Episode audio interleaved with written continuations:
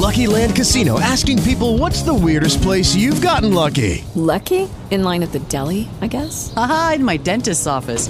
More than once, actually. Do I have to say? Yes, you do. In the car before my kids' PTA meeting. Really? Yes. Excuse me, what's the weirdest place you've gotten lucky? I never win and tell. Well, there you have it. You can get lucky anywhere playing at LuckyLandSlots.com. Play for free right now. Are you feeling lucky? No purchase necessary. Void where prohibited by law. 18 plus. Terms and conditions apply. See website for details. With Lucky Land slots, you can get lucky just about anywhere. Dearly beloved, we are gathered here today to. Has anyone seen the bride and groom? Sorry, sorry, we're here. We were getting lucky in the limo and we lost track of time. No, Lucky Land Casino, with cash prizes that add up quicker than a guest registry. In that case, I pronounce you lucky. Play for free at LuckyLandSlots.com. Daily bonuses are waiting. No purchase necessary. Void where prohibited by law. 18 plus. Terms and conditions apply. See website for details. Get informed, get inspired, and get connected.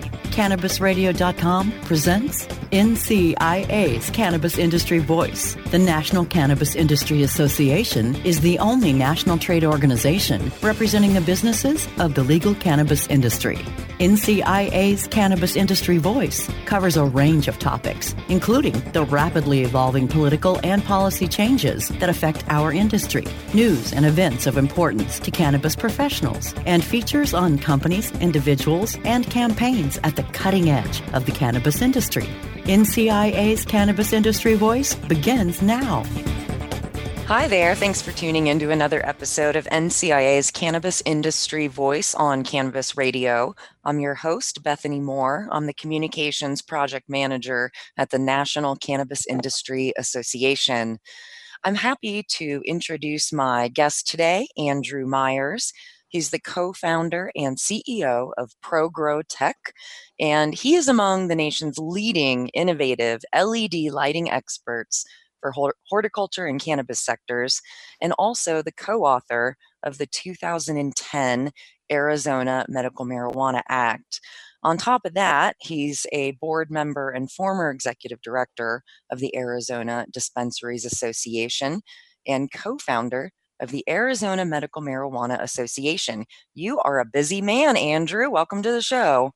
oh, I, I, appreciate you having me. Thank you so much. Absolutely. Um, so, in addition to everything I said in the introduction, let's get to know you a little bit better. Let's learn about your background and what kind of experiences you had before getting involved in this oh so fun cannabis industry.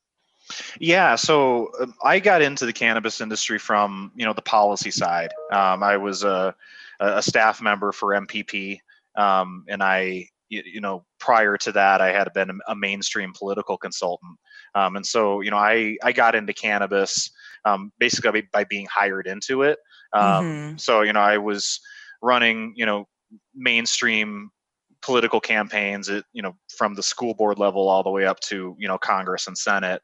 Um, and then in, in 2009 uh, i had the great good fortune of uh, being able to connect with mpp um, and become one of the uh, co-authors and then the campaign manager for the um, the arizona medical marijuana act in 2010 um, and that really i mean it, it's not a stretch to say that that changed my life. Um, you know i became very passionate about the industry, uh, very passionate about the stories of the patients um, whom we were representing, you know, within the campaign, uh, and really felt like uh, this was an opportunity for me to, you know, make a really positive uh, societal impact by, you know, trying to help bring some uh, professionalization and sophistication to, you know, kind of the early, you know, cannabis rights movement, and, and then also the industry, you know, after the uh, the election was concluded.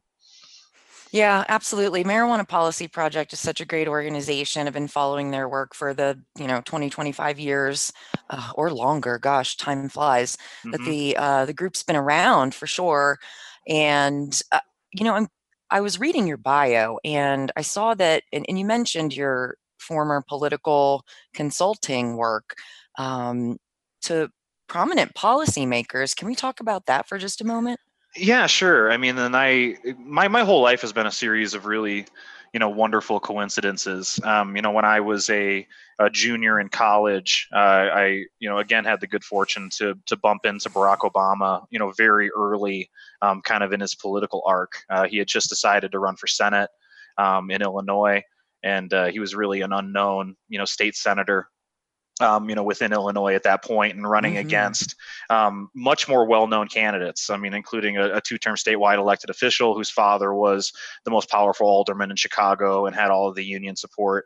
Um, but he came to my campus. Uh, I went to Bradley University in Central Illinois, um, and you know, I went to a talk with him, and there were maybe 12 people in the room.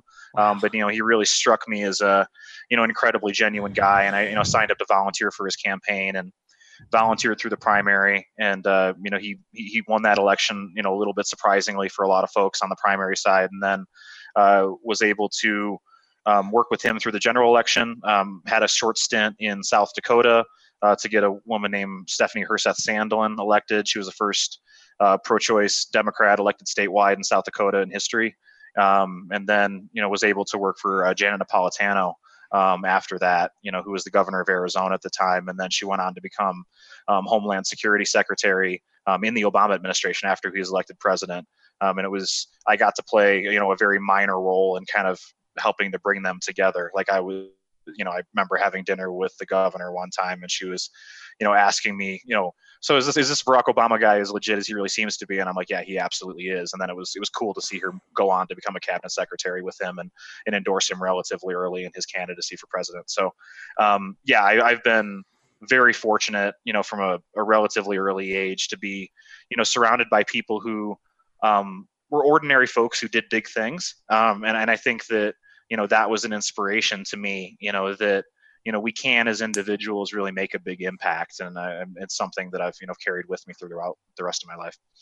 That's great. That's awesome. You you really had a seat at the table there in the political process and were able to uh, make change to to affect change. That's amazing. And then as you mentioned you got very involved with uh, working with marijuana policy project and doing work on arizona's medical program. Uh, let's jump back into that for a minute sure. um, and and move forward. yeah. So uh, you know, after the uh, the campaign, um, which uh, was very very close. I mean, we we passed the 2010 medical marijuana initiative in Arizona with 50.1% of the vote. Um, mm. It was, it was a, a, very, very close election. Yeah. Um, we were actually behind on election night. Um, and that was a every other um, marijuana related ballot issue um, that year failed. Um, it was a big wave year uh, for the Republican Party. Um, Democratic turnout was down um, in the midterms after Obama was elected, and so I mean that was the year that the the California um, adult use initiative failed. and there were a couple mm-hmm. of other adult use and medical questions that failed across the country. So I mean, we were the lone success that year, you know, and, and doing it in a which at the time was really a deep red state um, in mm-hmm. Arizona. It's become more purple over time. Um, but you know that was a, a big success. But we were fighting an uphill battle in impl- implementation um, after the fact because uh, Janet Napolitano had had left the uh, the organization or as had left the governorship, and uh, we had a very conservative governor. So you know implementation was very difficult. Um, but after we were able to get the program up and running, which took a couple of years, um, I took a position um, with the um, Arizona Medical Marijuana Association, which was the precursor to the Arizona Dispensaries Association, mm-hmm. Um, and you know, and, and, then served as the executive director of that group, um, which kind of led to ProGrowTech. Um, you know, at that point. Um, you know 2012 2013 um, was kind of the early adopter phase for people that were looking for energy efficient lighting technology um, on the cultivation side and unfortunately, most people were having major failures. Um, the technology that was in the market at that point was not succeeding. Um, people were seeing massive reductions in yield, you know, when mm. they were mm. moving away from the legacy technologies. Um, and so it became a big deal for us because uh, we realized how unsustainable the industry was in its current uh, format, you know, using these thousand watt high pressure sodium bulbs and having these uh, facilities that had, you know, the power consumption density of like a data center. Um, and it was really the definition of unsustainable. I mean, we knew that we needed to change the way that we were operating, but we needed to be able to, you know, paint a path forward for cultivators to do the right thing while doing right by their business. Like you know, it, it needs to be a you know a dollars and cents decision, and it's all about at the end of the day providing you know low cost medication to patients, and you know you need to get your production costs down to be able to make that happen. Right. Um, so you know the LED um, scene at that time, like I said, was you know rife with failure, and so you know we decided to take a proactive role of you know really representing the voice of the customer, you know representing the voice of our clients, you know the growers, um, you know to these companies to try to uh, you know take this emerging technology and, and really make it work for the industry. Um, and then you know a couple of iterations later, it ended up becoming a company um, on our own, and that was kind of the birth of ProGrowTech light bulb moment. Sorry i had to say it. Um, great. So so now you're the co-founder and ceo of ProGrowTech and as we're in our last minute or so here uh, what what year did you found the company? And tell me more about what's going on day to day with with your company yeah, sure. So we we founded the company in late 2015, um, and for the first couple of years, it was really a research and development outfit. Mm. Um, and you know, we wanted to make sure that you know we didn't want to be another snake oil salesman that was trying to push you know not ready for prime time technology on folks. And so, oh, good. you know, right, yeah. So I mean, making sure that uh, what we were selling was actually working was really important to us. And so before we were actively marketed our product at all, you know, we had a very robust data set, you know, showing that you really can out yield HPS by using LEDs and save 50% of energy at the same time.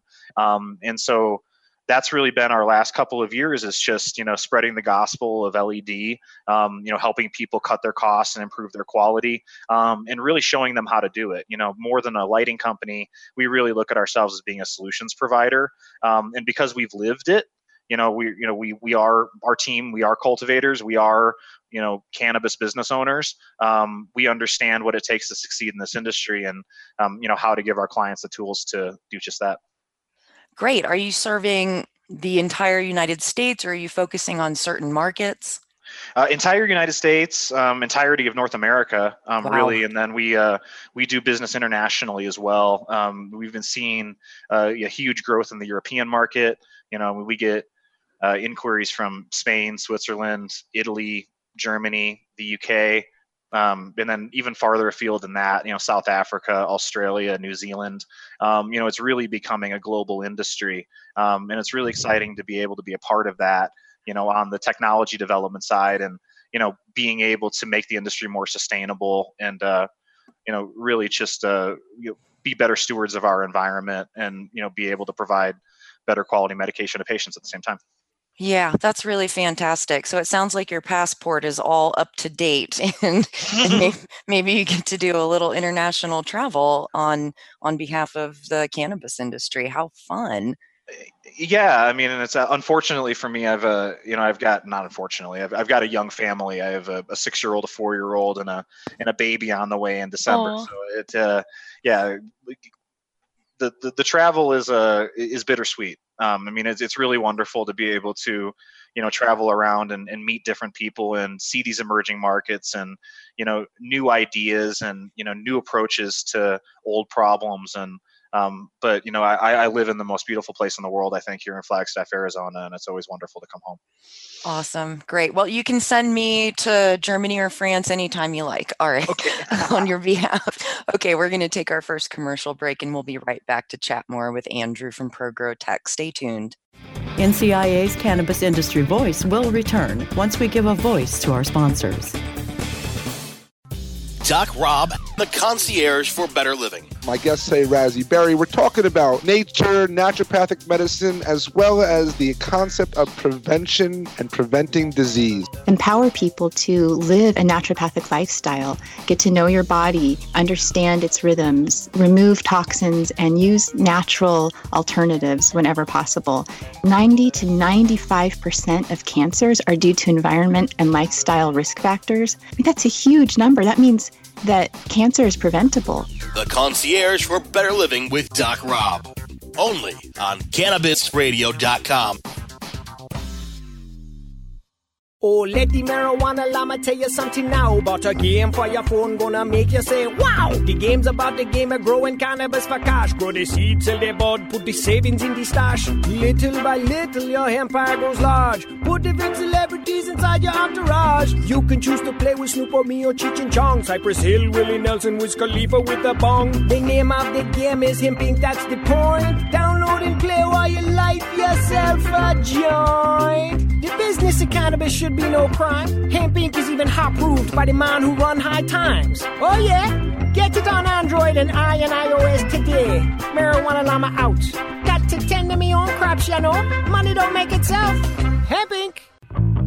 Fetch your earbuds and stay tuned for some pure pet care conversation. Hi, it's Angela Ardolino with It's a Dog's Life, and I have Hernanda Umana joining me. We're just both so fascinated with how much we've learned since we've been in this pet industry and creating an all natural product. Because it's a dog's life. I am a huge fan of my guest today, Dr. Bob Goldstein. I have, in my experience, not seen many natural substances produce the results that CBD is producing in the animals that we are testing on. It's a Dog's Life with Angela Ardolino, only on Cannabis Radio.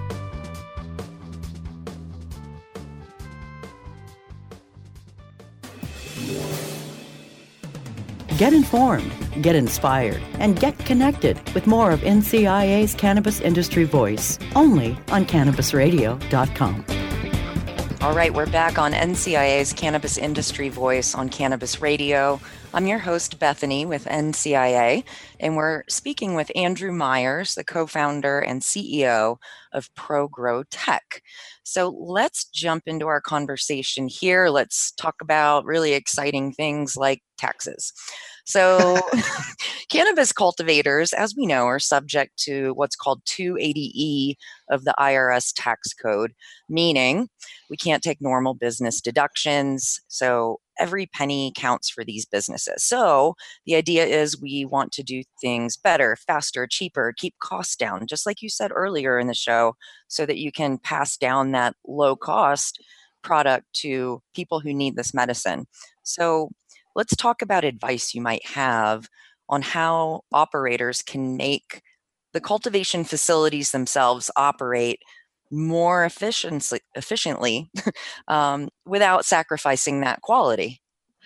Yeah, I mean, this is full disclosure. Obviously, I'm biased. You know, I I, I run an LED lighting company. Um, but Fair. you know, the, the the the reason that we you know got into this space is that you know the, the LED lighting technology is really the the gateway to be able to grow in a more efficient manner. Um, you know, not only are the fixtures themselves um, much more efficient, but they're the form factor, um, the fact that they're very large um, in terms of horizontal coverage, you know, canopy coverage, um, but very thin um, in terms of vertical size. Um, allows them. I mean, they're they're ideal for vertically racked cultivation, which is Mhm. really the future um, and the way to be able to get you know the, the maximum yield and maximum quality for you know the least amount of cost. Um, and so you know we you know our tagline at ProGrowTech is think cubically, um, and that's really what LEDs allow you to do is look at a warehouse space and, and see it as a three-dimensional space rather than um, a two-dimensional space where you're hanging lights from the ceiling and you have one one layer and a large air gap um, between the lights and your canopy. You know we construct facilities using vertical racks um, with our lights mounted within six to 12 inches of the mature canopy height. Um, and we're able to get you know two three you know even four times the amount of canopy um, that you would be able to get into uh, a traditional space using high pressure sodium. Um, and so economies of scale start coming into play at that point. Um, Mhm. and then the other piece you know besides the led um, and energy efficiency technology is automation. I mean that's the other big um, step forward. I mean the big cost driver for these facilities, you know, besides energy consumption is labor. Um, and a lot of things have been done by hand, you know, historically in this industry, you know, up to and including just watering plants. Um, but being able to use automated systems, um, you know, fertigation injectors, uh, and you know eliminating some of these repetitive tasks um, and the trend is really towards you know instead of you know in the old days it was you know a, a really labor intensive farm environment and you had a large number of relatively lowly paid employees. Um, but the new model is larger facilities, smaller teams, you know, on a on a relative basis, um, and people that are more technicians, you know, folks that are higher paid, you know, more sustainable employment within the industry, um, and that is something that you know it's not eliminating jobs at this point in any way um, because the the number of you know genuinely experienced cultivation folks uh, in the industry right now is very small. Um, you know people that have been in large scale facilities you know there haven't been very many of them historically um, but there are a ton of them being built right now um, and they need to be staffed. And so you know the folks that have you know that degree of experience are really in demand um, and being able to create an environment where you know people that have experience um, can get paid what they're worth um, and can you know get away from doing these you know very menial uh, repetitive tasks and you know really um, become managers of more advanced systems um, and have more uh, kind of control over the environment using automation and scheduling. So, I mean, those those things combined. I mean, energy efficient technologies. I mean, the other thing too. I'll, I'll, the the three kind of major components of a cultivation operation are lighting, um, you know, HVAC, um, and then the fertigation systems. And you know, on the the the HVAC side, the you know the the, the heating, um, ventilation and air conditioning component. Um, no heating in a, in a cultivation environment, all, all air conditioning. Um, but using um, chiller systems, like using industrial grade, you know, water chiller systems instead of the more traditional commercial mini splits. Because you know those things are not designed to run 24 hours a day. Mm. Um, they're a big maintenance hog. They cost a lot more um, over time in energy consumption and maintenance. Uh, so a lot of it is you know needing to spend a little bit more on equipment up front to be able to save money in the long term. Um, and that's really what the legal market has allowed for us to do is people can make decisions you know that i'm going to spend a little bit more up front but i'm going to save money in the long term and mm-hmm. they know that their facility is going to be there five years from now because they're in a legal structure i mean when you're growing in the gray or black market and there's the risk of being shut down on the horizon it's really difficult to make you know large investments in technology and mm-hmm. so i mm-hmm. mean for the folks that have been you know kind of the og's that have been around for quite a while you know that's a big philosophical shift um, certainly yeah, that that makes sense. Yeah, and and I do appreciate you bringing up the um, the, the idea that there were more jobs but at lower pay or skill level and now we're becoming more sophisticated as an industry that we are able to offer higher skilled higher paying jobs for for these cultivation facilities awesome so um, let's talk a bit about the energy efficiency. You're talking about running machines 24 7 and things like that. So I, I know the impact of our carbon footprint in order to grow all this cannabis is something that's on our mind. So there's there's a challenge for cultivators to balance the growing techniques and equipment and technology and methods while also being conscious of how much power is being used to do that among other energy efficiency issues. So I'm curious what you're seeing there as we're kind of navigating this energy efficiency puzzle. Sure. I mean, and the good news for indoor cultivation is it's only getting better, right? I mean, I think that there is a kind of false um, opposition, you know, between indoor and outdoor cultivation. And a lot of people listening to this will say, you know, you don't have any problems with energy consumption when you're growing outdoors and you can use the power of the sun. Mm-hmm. Um, but the truth of it is, is that you know, in the long term, indoor cultivation is actually much more sustainable. Um, you know, LEDs are getting more efficient all the time. Um, solar and wind, uh, you know, power generation technologies are getting more efficient all the time. Battery technology is improving all of the time.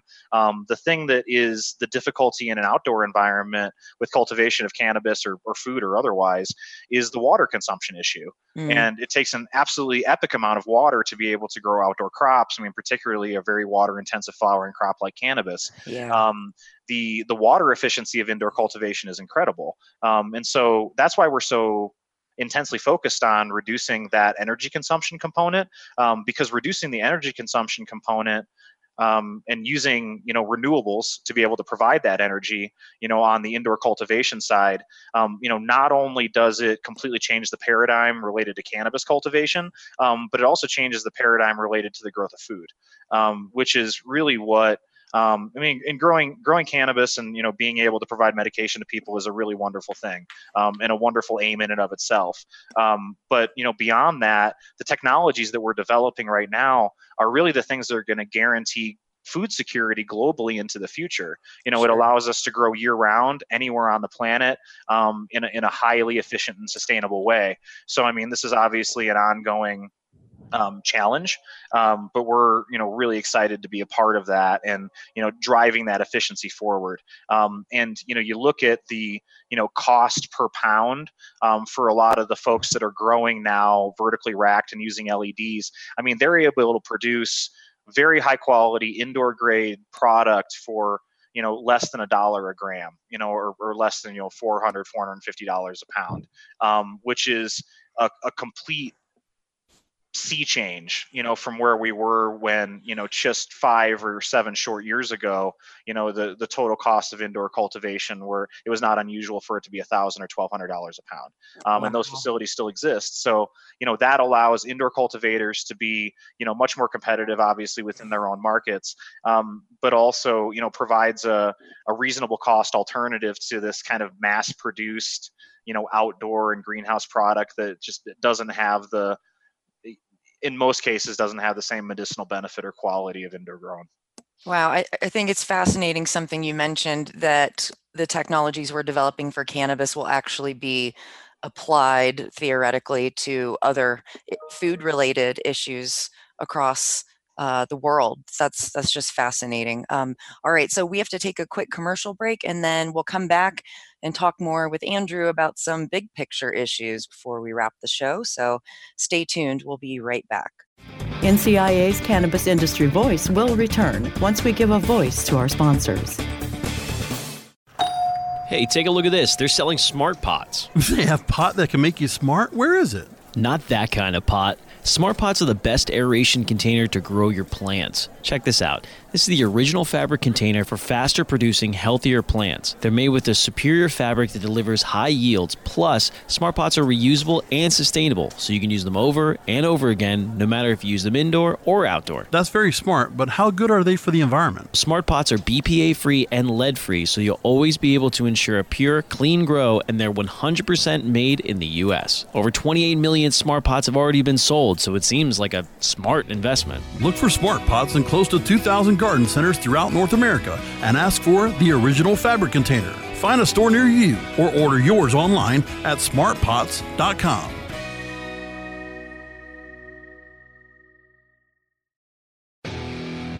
The cannabis industry is growing almost as fast as the cannabis and hemp being planted and harvested. Where, when, and how fast will the cannabis and hemp industries continue to climb? Who will be the people leading the charge into that promised land of profit? Let's pursue those answers and more with the Plant Profits. Welcome to another episode of Plant Profits. I am Bert Miller, your host. As you guys know, the purpose of this show is to introduce you to some of the most forward thinking executives and companies in the cannabis industry. Plant Profits, only on cannabisradio.com.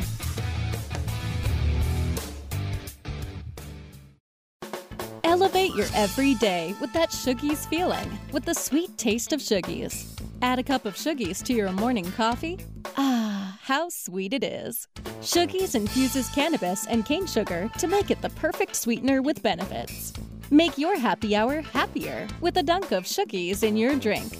Order your Shoogies now at S-H-O-O-G-I-E-S dot com or find it in dispensaries throughout California. Whenever you crave a little sweet, pick up Shoogies, the sweet, sweet take anywhere treat. Get informed, get inspired, and get connected with more of NCIA's Cannabis Industry Voice only on CannabisRadio.com. All right, we're back on NCIA's Cannabis Industry Voice on Cannabis Radio. I'm your host, Bethany, and we're wrapping up our discussion in these next few minutes here with Andrew Myers of Pro Grow Tech. Um, so, Andrew, we mentioned earlier that you've you've been involved in the advocacy and political side of cannabis, in addition to the business you're running now, doing the lighting. So, you're someone who's watched this industry evolve over many, many years. We've seen medical programs and the rules and regulations related to those. And then moving in, uh, starting in 2014, the more sophisticated adult use laws.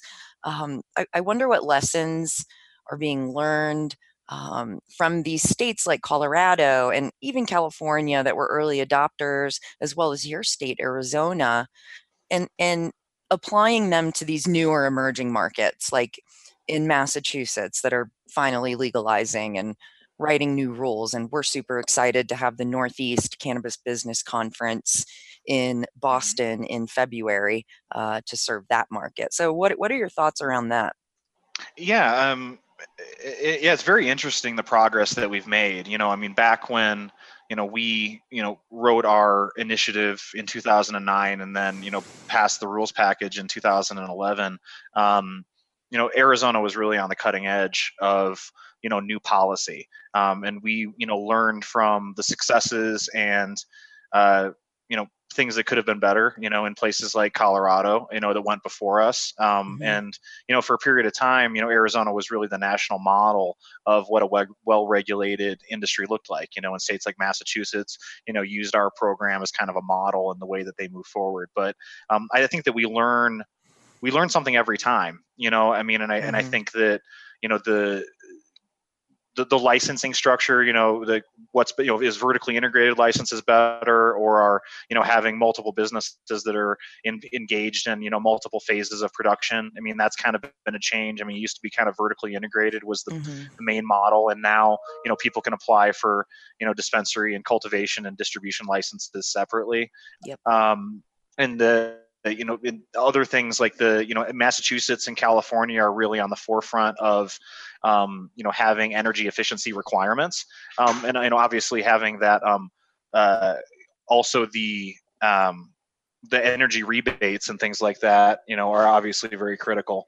Um, so you know the, the policymakers definitely have um, an important role to play in all of this Awesome. Yeah, thanks for sharing that perspective. Makes makes a lot of sense, and and I'm optimistic that we will, um, you know, continue to improve with every state that that uh, legalizes and looks back and learns from others. Um, so just to switch uh, gears just a little bit here in our last couple minutes, uh, NCIA was founded in 2010. So our 10 year anniversary as an organization, which is really cool, is in 2020. So we know where you were 10 years ago. We already talked about that. Uh, I'm, I'm curious, where do you see the industry 10 years from now in the year 2030? Um, yeah, I mean, I, I, think that you know by the time that we get to 2030, I mean, I, I, you know I would expect that you know nationwide, you know, legalization would have taken place by then. Um, I mean, I, I, think that we will still have a structure of you know state-based programs, mm-hmm. um, and I, I think that you know the this idea that there's going to be a national market you know where people are going to be buying you know wholesale from california to be able to distribute you know in oklahoma. Um, you know I, I, don't think that that is what is likely to take place. Um, i think that we're probably going to have siloed markets still on the production side. I mean kind of mm-hmm. similar to the way the alcohol industry is structured. Um, but i think that you know i would see that the you know the vast majority of the the product in the market is probably going to be provided through um, you know, a, a, combination of you know low cost production methods. You know, the, you know, 80% of the market will be people that are buying you know products within their um, you know, even convenience stores. I think you know places like 7-Eleven and Circle K will probably become distributors of of cannabis products because once the states recognize that the the societal problems associated with cannabis are really non-existent um, and the tax revenue is so beneficial um, i mean the impetus will be to expand the programs rather than contract them. Um, I mean, and obviously the existing dispensary owners would probably be opposed to that but i think at a certain point you're going to reach um, a point of no return where you know cannabis is really going to become you know fully mainstreamed. Um, and it will become a commoditized product. You know prices are going to fall um, precipitously. I mean, there's really no reason why you know cannabis should be you know a hundred times more expensive than you know tomatoes are to grow. You know, there, there's really not a huge difference between the crops, and so you know, being able to um, like you know adopt these technologies, you know, move cannabis into the mainstream um, and remove a lot of these um, additional regulatory burdens. I mean, I think that there is uh, that was kind of another evolution on the policymaking side, as a lot of states wanted to outcompete themselves, outcompete each other um, with you know trying to come up with the the best good government you know regulations for cannabis and they would they've really been over regulating the industry um, mm-hmm. in many of these new states um, and i think that you, you'll see that kind of recede um, i think that you'll get you know kind of the libertarian conservative type politicians once they get on board with cannabis will be looking at that industry the yeah. same way that they do others you know where it's like we, we want to eliminate costly regulation and want to be able to you know provide you know products and markets um, to be as free as possible to provide the, the, the best product at the best possible price to people. Yep, yep, I love it. All right, we have run out of time. Uh, I encourage listeners to take the survey at thecannabisindustry.org slash podcast survey to let us know how you like the show. And Andrew, thank you again for being on the show and breaking all this down with me today. Uh, I believe the website is progrowtech.com. It is. Perfect. And I hope to see everyone at the Northeast Cannabis Business Conference in February 2020 in Boston. And thanks everyone again for tuning in. Until next time.